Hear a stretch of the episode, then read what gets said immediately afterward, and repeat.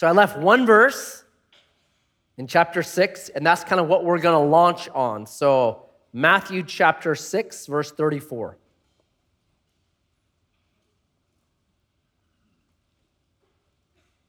Therefore, two chapters, do not be anxious about tomorrow. For tomorrow will be anxious for itself. Sufficient for the day is its own trouble. That is such a brilliant verse. How much of your anxiety is about the future? All of it. Because the other things we have shame, regret, remorse those are looking back. Anxiety is about the future. It's always about the future, right? And what does anxiety do to us? When we get anxious, how does it change us? I say it makes us into children. What are children known for? Right? They're cute and they're funny and they're great and they're dramatic. Right? So if you have siblings or you have kids with siblings, if the little sibling gets teased, what happens? If the older sibling pokes the younger sibling or takes the younger sibling's seat, their seat, or plays with their football, right? What does the younger sibling do? Do they go, hmm, let me think about this? You know, I have, on occasion, teased my older sibling like he's done to me right now. And you know what? It didn't go well when I responded incorrectly, so maybe I'll just absorb this one. Do kids do that? No, what do they do? Ah, I hate you, right? And they freak out, they get dramatic. And then the crazy thing is, your kid can be completely just off the deep end, and you can look at them and be like, hey, would you like some ice cream? Yes, I would. right? Just whiplash. okay, that's what anxiety does to us. It just, we're just, it trashes us. So we've talked about anxiety for two well, since I've been here, two consecutive, but there was a couple in between. And this is our third and final one. And this is why, because I started talking with people in the weeks that I had off, and there are people that say, That's my struggle. I have anxiety. Do you have practical tools? I say, Yeah. Where? Where do I find these practical tools? I say, The Bible. Read it, it's a bestseller. It's amazing, right? So that's what we're gonna do today. We're just gonna look at, I call it anxiety's enemies. And even if you don't have anxiety, these are the ways that as Christians, we're actually supposed to think.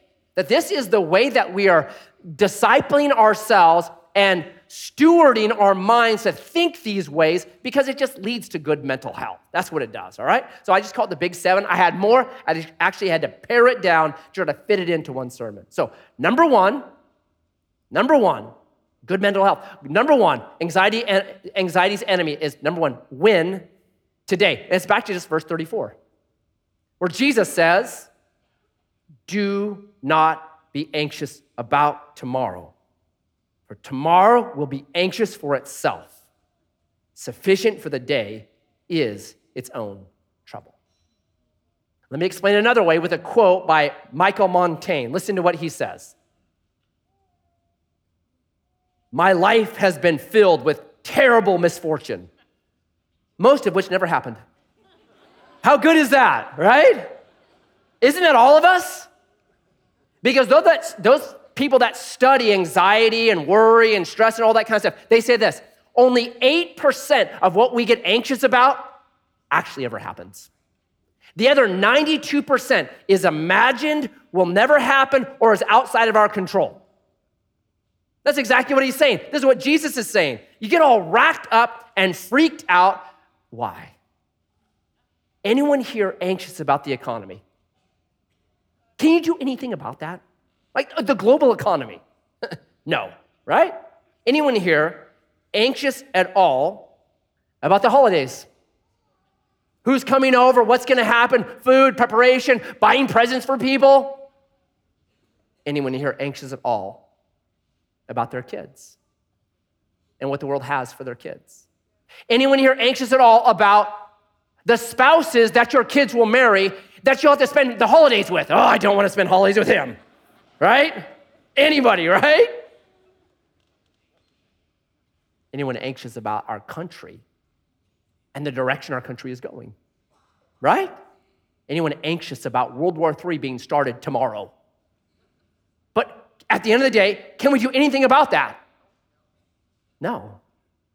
And here's what Jesus is saying He has a power for us. And I could have gone to a lot of scriptures, but listen to the, how he says it to his disciples that were going to face unprecedented things to be worried about, getting their heads chopped off, that kind of worry. Listen to what Jesus says to them. It's Luke chapter 12, verse 11. When, not if,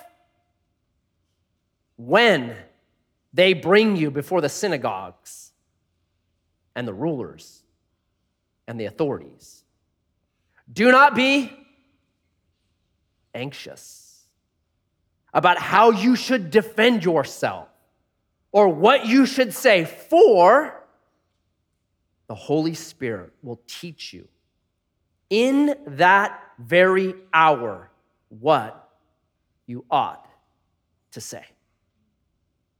This is the worst thing imaginable that was going to happen to Jesus' disciples.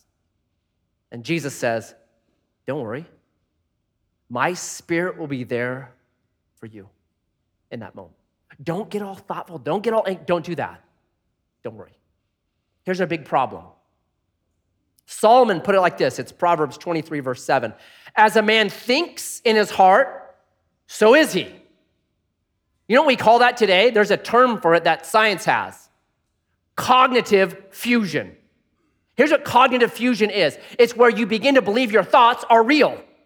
Because you're thinking it so much, then your thoughts, you're just rolling over your head so often, you forget that you're just imagining it right now that 92% of it will not come true. But because you're thinking about it so often and meditating on it so often, you fuse it with reality, and then your thoughts become your reality. As a man thinks in his heart, so is he. We forget only 8% of it's gonna come true. 90, 92% is gonna happen. Here's what we're supposed to do as believers we're supposed to take every thought captive to the obedience of Jesus Christ. We're not supposed to be those that, that the hold on to the tail of the tiger and get whipped around. We're supposed to control it. Wait a second. Is what I'm thinking about true? Because if it's false, just flush it. If it is true, what's the worst thing that could happen? Is the worst thing that could happen, is that bigger than King Jesus? And is he able to take even bad things and work them for his good? Yes. That's what Jesus is talking about right here. That's what we're supposed to do. Win today. I'm not going to get I, 92% that's not coming true. So why would I waste 92% of my effort on that? I'm not. I'm not doing it anymore. I'm taking these thoughts captive. I'm going to win just what God has for me right now in front of me, and that's what I'm going to think about. And tomorrow will take care of itself. And even if bad things happen, God's Spirit will empower me in that moment to handle it. Win today, number one. Number two, crush perfectionism. People that are perfectionists struggle with anxiety. You know this story well. I'll read it again for you. Two sisters in Jesus, Luke chapter 10, verse 40. Brilliant.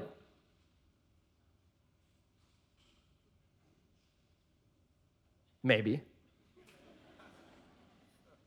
Now, as they went on their way, Jesus entered a village, and a woman named Martha welcomed him into her house.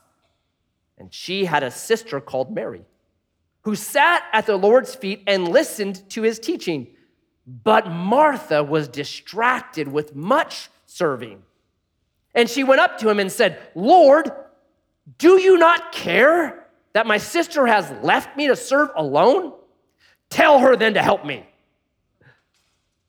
But the Lord answered her, Martha, Martha, you are anxious and troubled about many things, but one thing is necessary. Mary has chosen the good portion, which will not be taken away from her. two sisters, same DNA, same house, raised in the same environment, having the same meal with the same people in the home, but they could not be different mentally, right? Martha is going crazy. Her perfectionism is driving her crazy. And because the dinner is not perfect, she's like, ah, over the deep end, she's become a child. And she's exaggerating it, right? No one's helping me. I'm all alone. This is terrible because she is a perfectionist. I've been abandoned. Was that all true? No. I'll tell you, here's the secret to crust perfectionism because I tend toward that. I like things to be perfect. Here's the secret that has helped me. Here's what I do now I make issues, like Mary, Martha has an issue right here. I make issues local and precise, not global and exaggerated. Perfectionism causes something in us, it makes us make, like, it's the end of the world. Because perfectionism always looks at the one thing that's wrong, not all the stuff that's good. Instead of being precise and local about an issue, it's global and massive and exaggerated. It's the end of the world. Perfectionism actually invents problems. She's not all alone. Things weren't falling apart. No one, it wasn't people stopped caring for her. It's not, wah, wah, wah, poor as me. Uh uh Her perfectionism was driving her. She wanted the best meal ever in Bethany. She wanted to get 100 views on Israeligram. She wanted everyone to talk about it, right? That was the driving. And when that was in danger, she flips her lid. Mary, the sister, had a very attainable goal. I want a great meal with great company. And she got it. And she's happy and settled and enjoying life. Martha wanted this meal to be a museum that people would come for years and worship around it. And she made it global and exaggerated. Distracted, no one cares for me, I'm all alone. Can't you see this? Why is nobody responding to me? Look out. It's so easy to do that, to make an issue just exaggerated and global. I talk to people like, oh, my house is ruined. I'm like, what happened? I got a leak in the roof. Your house is ruined from that? Bro, do what everyone does in Southern Oregon get a blue tarp. You're good for like four years, man. Are you kidding? It's not ruined. we do that though. That's what it drives us to do. Is we, we, we flip our lids. We become like kids again. No way. We got a great meal. Jesus is in our house. What's the problem? Nothing. Nothing. Gratitude is the cure all for perfectionism. You know that? Because perfectionism always focuses on the problem instead of appreciating all the stuff that was going good. If Martha would have sat down for a second and thought, actually, I got my health, I got a great meal, I got Jesus here. Are you kidding? What am I complaining about? No one has it better than me. That's what she could have said, but she doesn't. Gratitude, be grateful, crush perfectionism. Really think about issues and say, okay, I, I can't exaggerate this and blow this up. Be grateful for a while. Look at the issue, make it local and precise. That's what you do. Number three, shift the story. I love this one. I love Paul. The more I study the Paul, the more I like him. Can't wait to meet him. So here's what Paul says 1 Corinthians 7, verse 32. I want you to be free from. Yeah, maybe circle that. And then he talks about marriage. I want you to be free from anxieties. The, yeah, don't laugh too hard. Don't laugh. Hold it in. I know it's hard. the unmarried man is anxious about the things of the Lord, how to please the Lord. But the married man is anxious about worldly things, how to please his wife, and his interests are divided. Here's what's so brilliant about this Paul is in his mid 40s when he writes this, and Paul is not married. Mid 40s man, unmarried. Today, we'd kind of look at him and be like, hmm, what's up with that dude, right? We'd be a little like, oh, I don't know. What is the deal with that dude? They make movies about that, right? Unmarried men in their 40s. Well, 2,000 years ago, you could multiply that by a million. It would be like, what? The dude's a freak. What does Paul do? He shifts the story. He changes it dramatically, puts it on his head. Hey, you're looking at me. Look at yourself, married man. Did life change for you when you got married? Radically. Did it not? It radically changed for me. I had hobbies before I got married. I look forward to spring Chinook fishing. I live for it. Now I fix appliances and vacuum. Very different from what I was doing before, right? I had money before I got married. Now my kids get braces. That's where it goes. I would cook on anything, a Coleman stove, you name it. Now we have a 48 inch stainless steel gas range because you cook a lot of food when you've got kids around. Things have changed for me dramatically. I never once went to a furniture store for the first 28 years of my life. Now it's like my second location. It's home, church, furniture store. Like, what? My garage, I have always had the opinion that a garage was a man's spot. Like, it should be concrete floor, just fire tape, raw drywall. That's what it should be. It should smell like oil and diesel and grass, the kind you cut with your mower, that kind of grass, right? Just clarifying. Not my house. My wife a few years ago was like, we need to paint the garage. I'm like, no, please don't. Finally, I give it, okay, fine, paint it. What are you gonna paint it? What color? A sunny yellow. I go in there, I'm like, oh, I kind of cringe a little bit, like, ugh, ugh. There's rugs everywhere in our garage. I'm like, it's a garage. It doesn't need a rug. There's rugs everywhere. And then I've got one spot that's mine. It's where my weight equipment is. Can't you tell? So I got one spot. And my daughters go to my weight equipment one time and they put a sticker right on the center of my weight equipment, and the sticker says this girly girl. I'm like, now it's completely ruined. I hate this place. This is what Paul is saying. He's saying, look, change the story. Change the story. The grass might look greener on the other side of the fence, and if it is, it's because it's got a much higher watering bill, one you may not want to pay. Shift the story. My kids would come home from athletics, and the coach said this, and the coach is doing this to me and doing this, and I'd say, Good. They say, What? I said, Because it ma- you matter to that coach. If you didn't matter, if you're the water boy or water girl, the coach isn't saying anything to you. The reason the coach is saying this to you is because he sees potential or she sees potential in you and wants to get the most of you. You shift the story.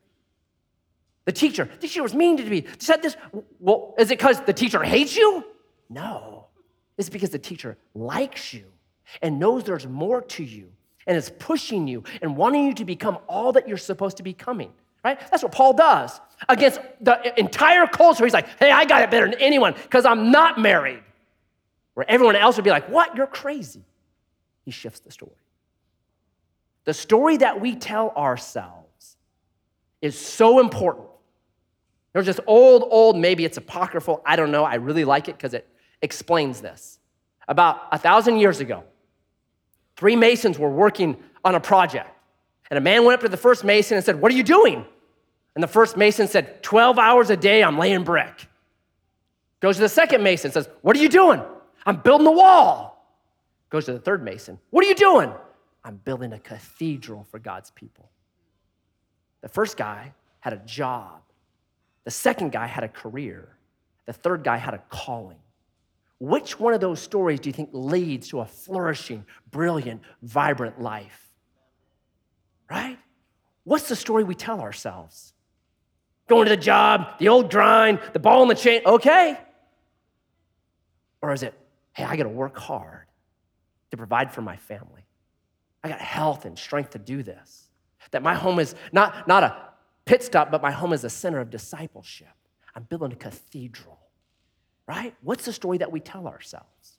It should be very antithetical to the world system. We should have a much better story. That's what Paul does right here. I'm building a cathedral. Even hard things difficult, you should say, This is good for me. This is bread for me. This forges me. This creates in me the metal that God wants for eternity. And so I'm going to be patient with God and faithful in it because He's building the cathedral and I'm going to be a part of it. Shift the story. That's what Paul does. And he's free from anxiety. free from the judgment of the world on him, because he had his own story, a better story. Number four, guard the gate. Philippians 4, 6 through 8. Unbelievably brilliant section of scripture. Rejoice in the Lord always. How often? And just in case you missed it, and again I say, rejoice. Let your crazy views be made known to everyone. Let your reasonable, we might need to circle that and put it right on top of our social media. Let our reasonableness be known to everyone. The Lord is at hand. Do not be anxious about anything, but here's the opposite way in everything, by prayer and supplication, with thanksgiving, let your requests be made known to God. And the is peace the opposite of anxiety? 100%. And the peace of God, which surpasses all understanding, will guard your hearts and your minds in Christ Jesus. And then verse 8, brilliant. Finally, brothers, whatever is true, whatever is honorable, whatever is just, whatever is pure, whatever is lovely, whatever is commendable, if there is any excellence, if there is anything worthy of praise, think about these things. What you have learned and received and heard and seen in me, practice these things, and the God of peace will be with you. You guard the gate. You guard the gate of your mind. And here's why one anxious hour is more exhausting than a week of work. So you got to guard the gate, or else this happens to you. We've got a doughboy pool at my house. 16 by 32, deep end, 25,000 gallons, something right in there. Bought it from a neighbor in 2002 for 100 bucks, set it up, put a deck on it, put a gate on it because five kids, you don't want kids getting into the pool. So, has a gate on it. And if you have a doughboy pool, you know this. Every five years, you got to put a new liner in it. If you have children, every couple years you put a new liner in it, right? So, a couple years ago, put a brand new liner in it. It was summertime. We had gone to a, like a wedding and we were coming back on this August, 100 degree August day, and we're driving up my driveway, and there is a river going down my driveway. And I knew the only way that much water is coming from my house is my pool. Something happened to my pool, right? So park the car, get out, run down there, and the liner on my pool looked like someone had taken an outboard motor with a propeller and just gone all the way around it, just shredded it. Brand new liner. I'm like, what happened? So the water is only like a couple inches deep at this point. I'm looking down and I just see deer hair everywhere. Yeah. And then along like the metal coping, there's deer parts still stuck kind of in the in the edges of it. So I'm like, oh my goodness. We left the gate open. Deer got up here, thought it could walk on water, could not. Not a Jesus deer, right? A devil deer. That's what I'll call him. Deer devil. So trying to get out, right? When the water's like four feet deep, it can't get to the bottom to jump, so it just shredded, just went around in circles, shredding my liner. Well, enough water got out that it finally got its feet on the ground and jumped out. I was like, man, 10 minutes earlier, venison. Ah, oh, get something back for my investment. The gate was left open, and a deer got in there and destroyed, destroyed my pool. We gotta be careful about leaving the gate open. There's devil deers out there. They want in. A lot of times, though, it's not from the outside that's the problem. The problem is the inside. Let me try to illustrate like this. Illustrate this like this. So let's say you're checking out, you're wherever, Fred Meyer or Walmart or Winco or Bi-Mart, and you're in line, checker. You, of course, pick the slowest line because somehow we managed to do that. Like always the slowest line. How is that possible? But it is. So you get in the slow line, you're there. Really nice checker. She's in her late 60s, early 70s, super kind, saying nice things to every single person, doing her job as good as she could. a new person gets up there and you're on your phone, kind of barely paying attention, when all of a sudden you just hear this commotion. And the guy checking out is yelling at this older checker. What is wrong with you? You are the slowest, stupidest checker I have ever been in. Are you kidding me? You're inventing new ways to be stupid and make mistakes. I am filing a complaint against you. He's just going off, yelling at her. What would you do?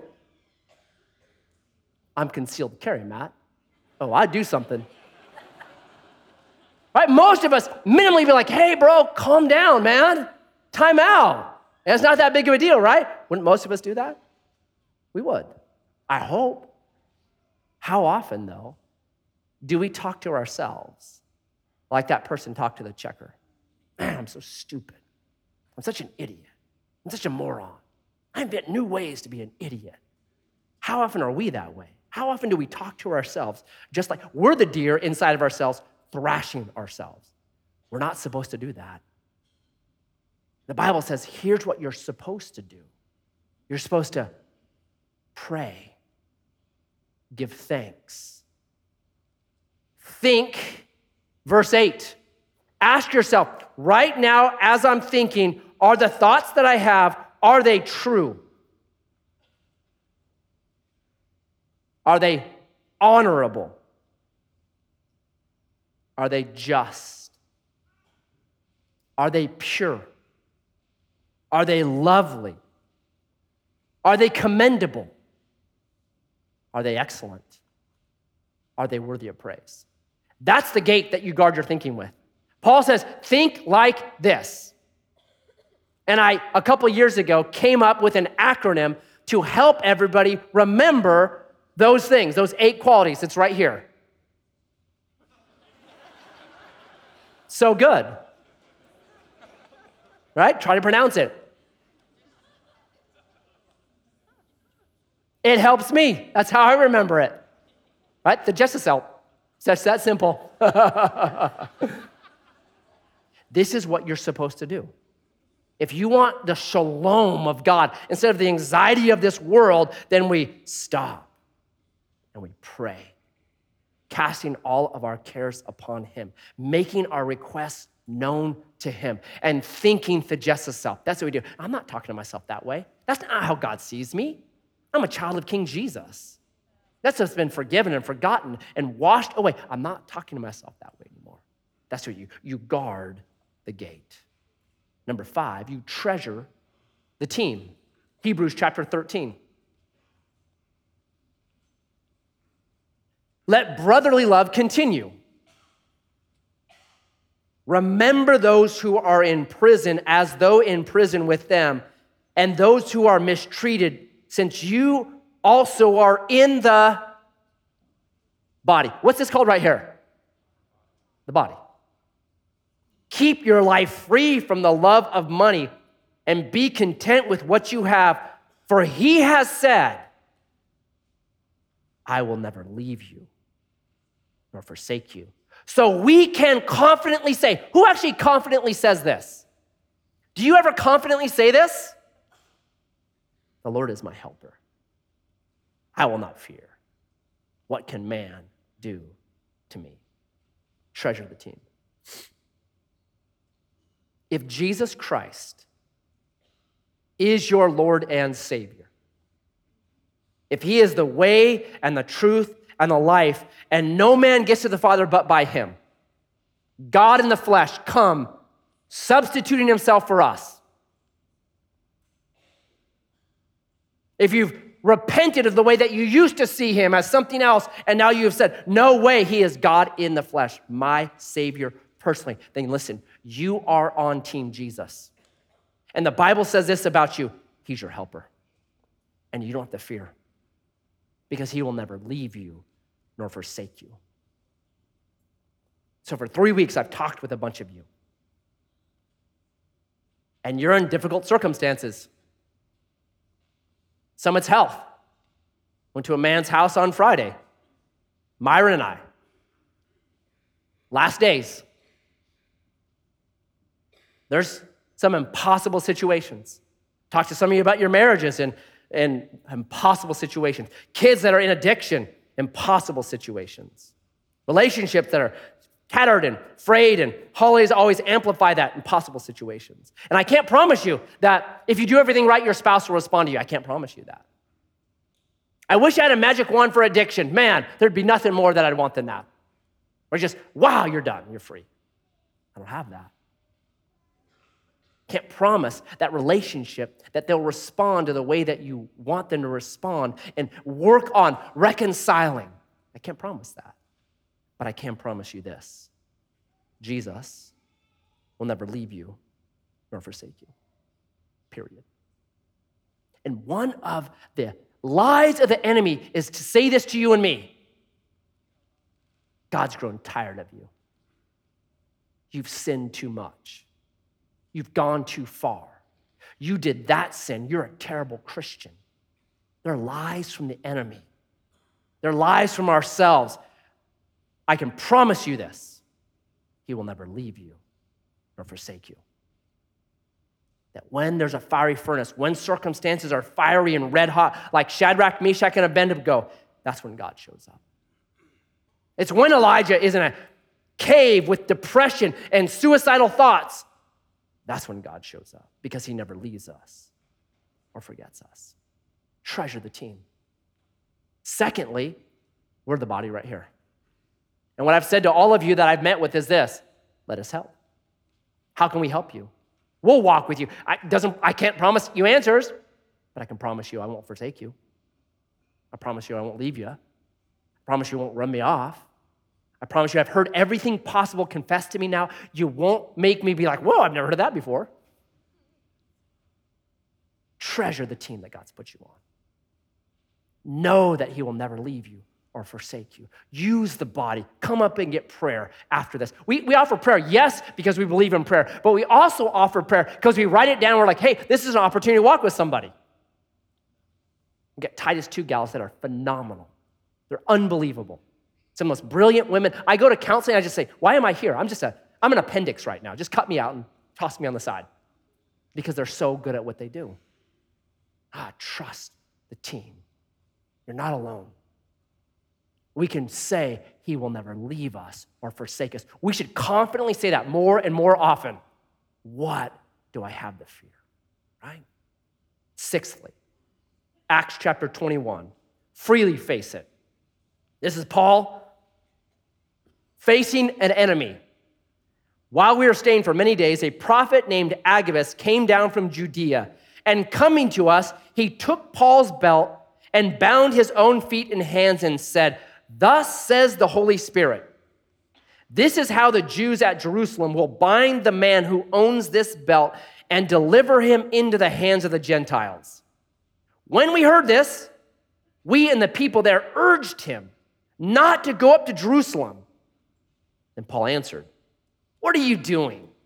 Weeping and breaking my heart, for I am ready not only to be imprisoned, but even to die in Jerusalem for the name of the Lord Jesus. Paul and Jerusalem had a storied past. Paul would have PTSD from that place. So they're like, bro, don't go, don't go. And what does Paul say? I want to. I'm volunteering to go down there and face the thing that should make me afraid.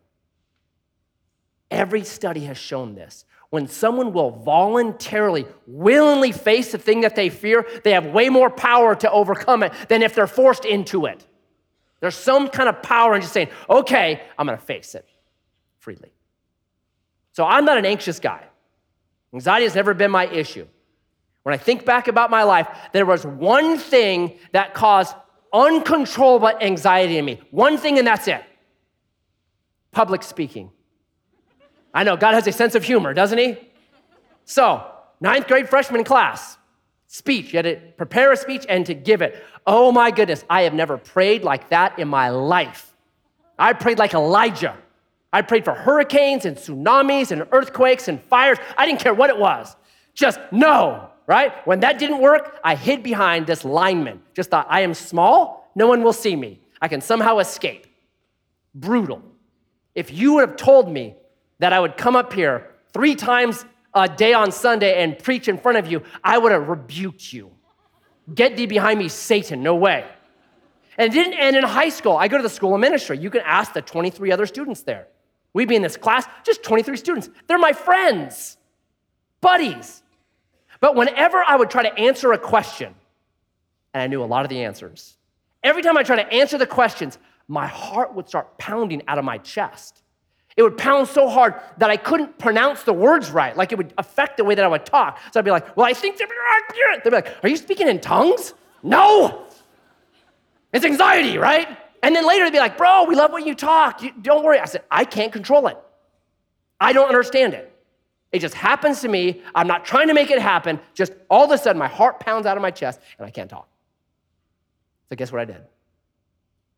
I started volunteering for every public speaking thing I could. I thought, if God has this call on my life to preach, and I think He does, then I got to get over this thing. I volunteered. Didn't matter. At work, Met One Instruments. There's an engineer. There was this big training down in Las Vegas in front of 250 people. I did not want to do it, but guess what I did? I'll volunteer. I'll do that. I just kept doing it, just kept doing it, kept doing it, kept doing it. Guess what happened? Pretty soon, pretty soon it was gone. So people that now come that knew me in the school ministry, they're like, what in the world, bro? What happened to you? I always tell them these two things. I say, number one, Edgewater is so good. They let me tell the truth. So I'm not worried about things anymore. But I said, number two, I have made every mistake in the book in 18 years. You name it, I've made them all. And my wife still loves me and Jesus has not forsaken me.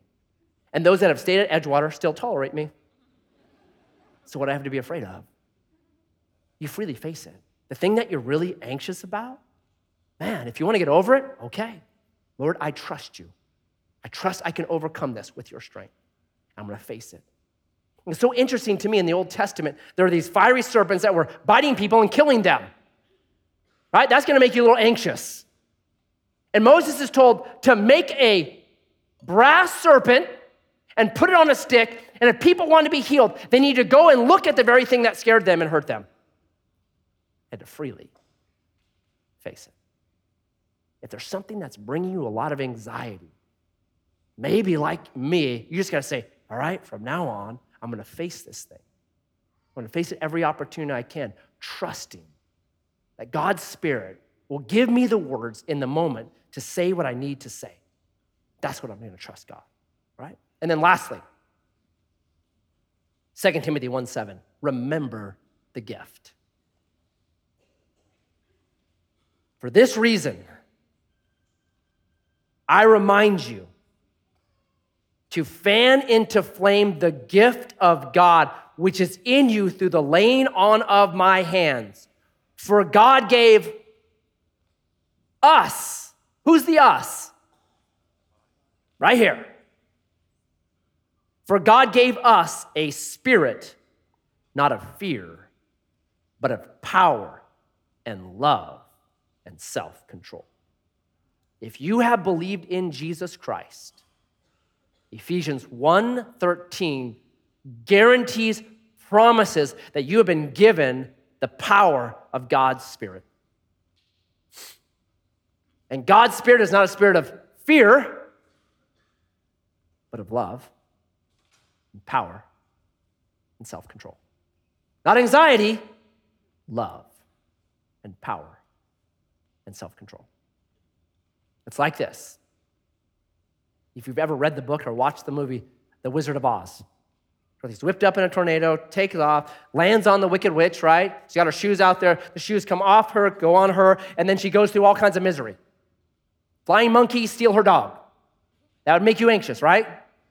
That's a bummer. Gets to the end, the wizard's a fraud, and then the fairy godmother comes, and what does the fairy godmother say? Oh, all you need to do is tap your heels together because you got the special shoes and say, I want to go home. What a terrible woman that fairy godmother is. Why didn't you tell her that in the beginning? Oh, it's like that. I think we go through life and we're like, oh, all this bad stuff is happening. And all the while, we've been given the power of God's Spirit, the power of love, and sound mind and the power of self control. We have it. use it. Remember the gift. Remember who you are. Remember what you have been. Remember what God has done to you. That's what you do. Stop listening to the enemy and his lies. Now, I don't have a spirit of fear. I have God's spirit of love and power and soundness of mind. And I'm going to trust whatever the situation is, God will give me the power in it. And now we get to go to the table. And we got to remember, we get to remember the one that gave us that gift. The one that says to you and me, I will never leave you or forsake you. The one that says right now to every one of us, You are robed and clothed in my righteousness. He doesn't see our sin and our problems and our evil and our wickedness. He sees us as perfected. And let that sink in. Let the, that wave come over you and wash you free of anxiety.